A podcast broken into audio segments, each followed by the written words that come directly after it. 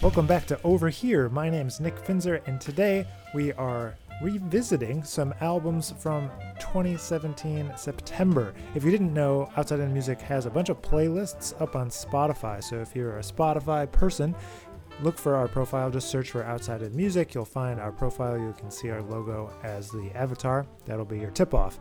And then once you get there, we have a bunch of playlists, including a best of September 2017, October, there's going to be November, December, as well as a brand new playlist that's going to feature an ongoing best of what's out now and kind of a top 10 of what's out now. So you can head over there and check that out, check out what we're up to. But in the September 2017 Spotify playlist, we got a chance to listen to a bunch of brand new music, including one from a fellow trombonist by the name of Bob Dowell. Bob was kind enough to give us a few minutes of his time this afternoon to chat and let us know a little bit about him, where he's at, where he comes from, and a little bit about the track that we featured there called Mississippi Slide from the album of the same name.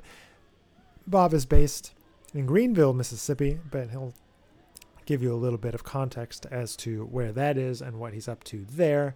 And without further ado, I'll let you hear a little bit more about Bob Dowell.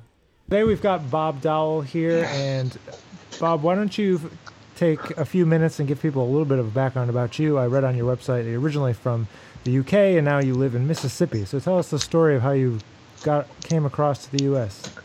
Well, okay, I'm a trombone player. I lived in London. I was born and brought up in London, and I studied there at the Royal Academy of Music. We did a jazz course, and in 2008, I went on a blues cruise, the Legendary Rhythm and Blues Cruise. Oh, sure.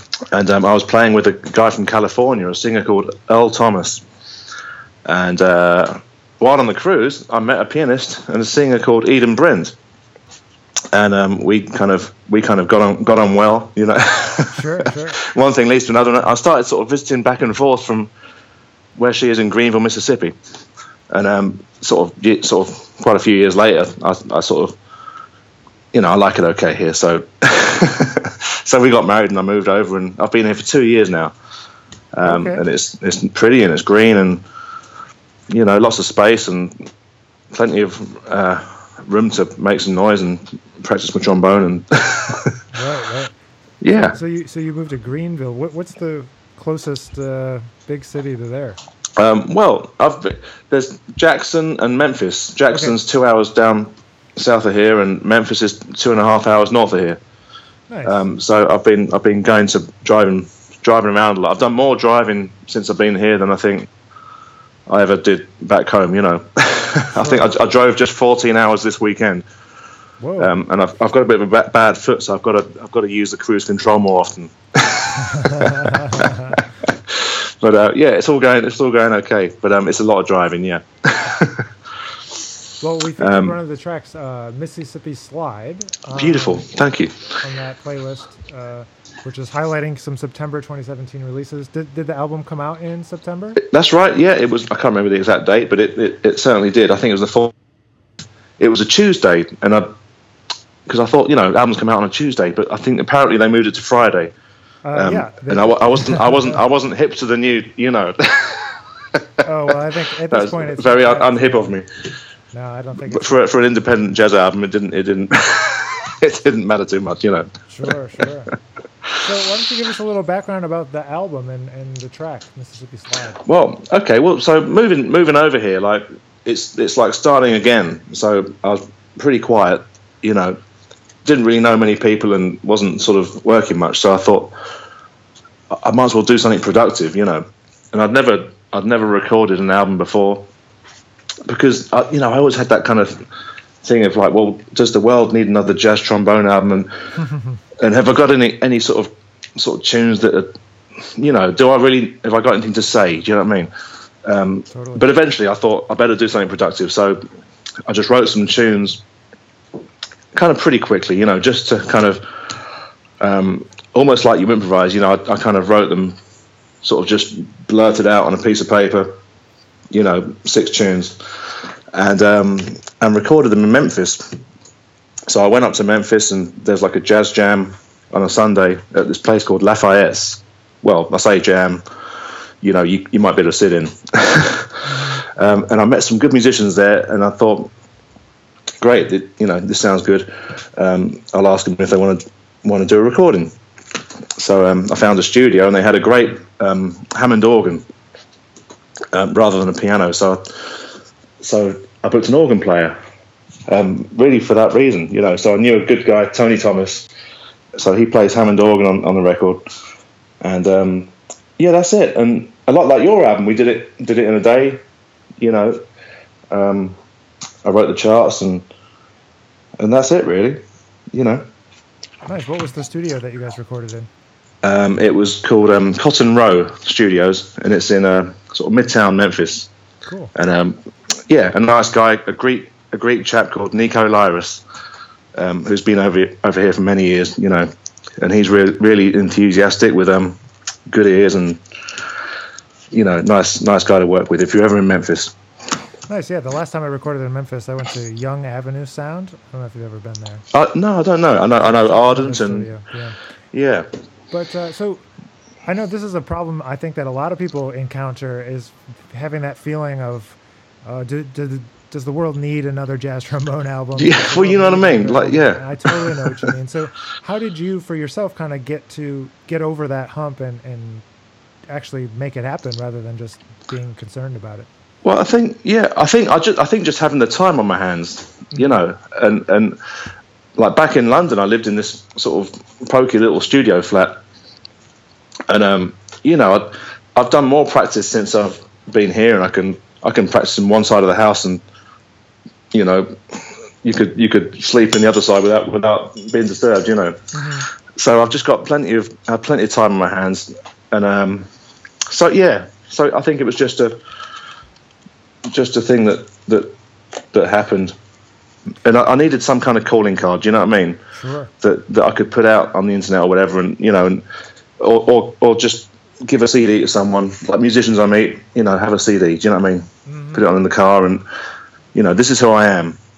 So yeah, because especially with the trombone, people might hear you like in a horn section, like playing a harmony part or somewhere in a big band or something, or you know what I mean, but they don't really get to hear who you are or what you do. So it's been a nice chance to just kind of play a bit of solo stuff and you know, play my own kind of music. Yeah, totally. So I noticed on your website you were talking about Jimmy Smith and Lee Morgan.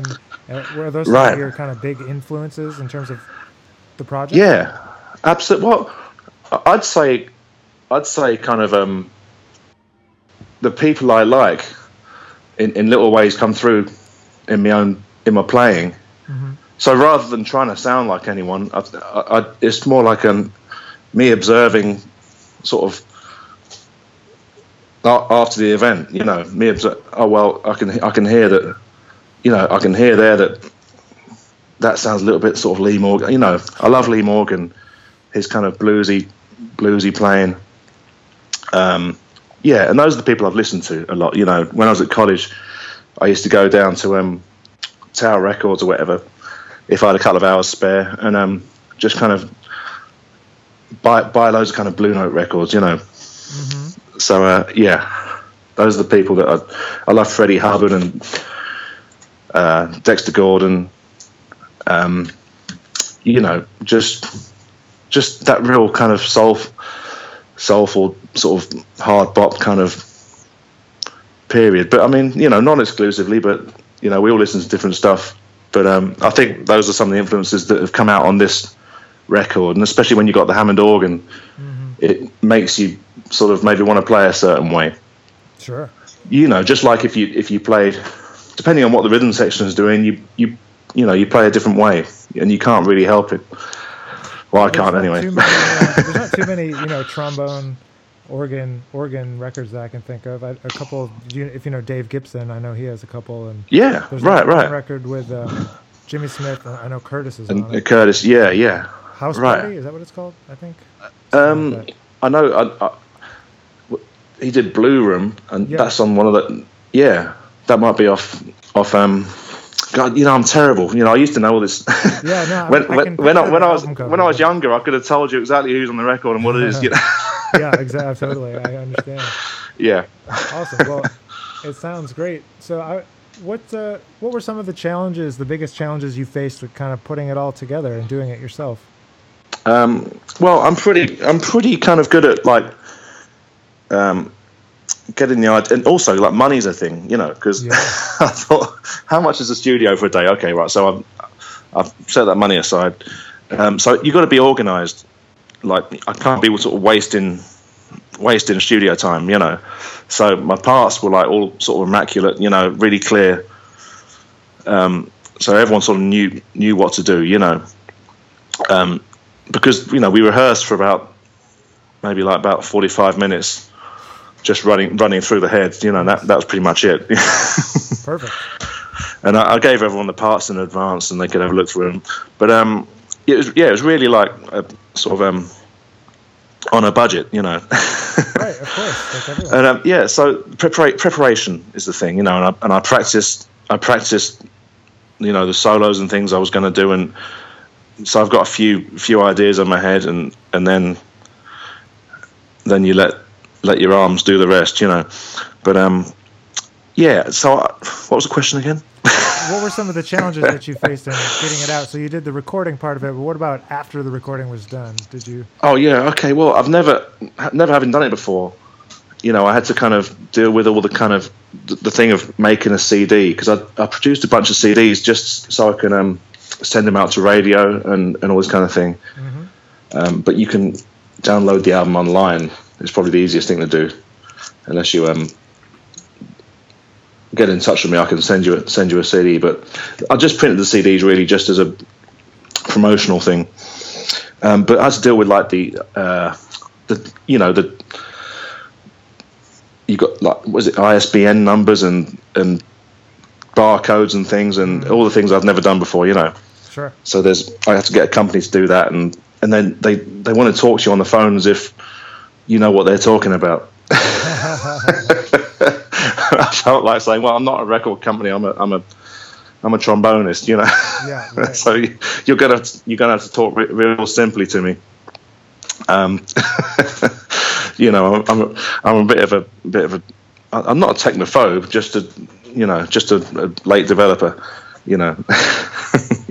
But that was a challenge, you know. But I'm glad I've done it now, and if I do it again, I'll it won't be such a new challenge, you know. Totally. So what else are you working on these days besides getting the album to all the people?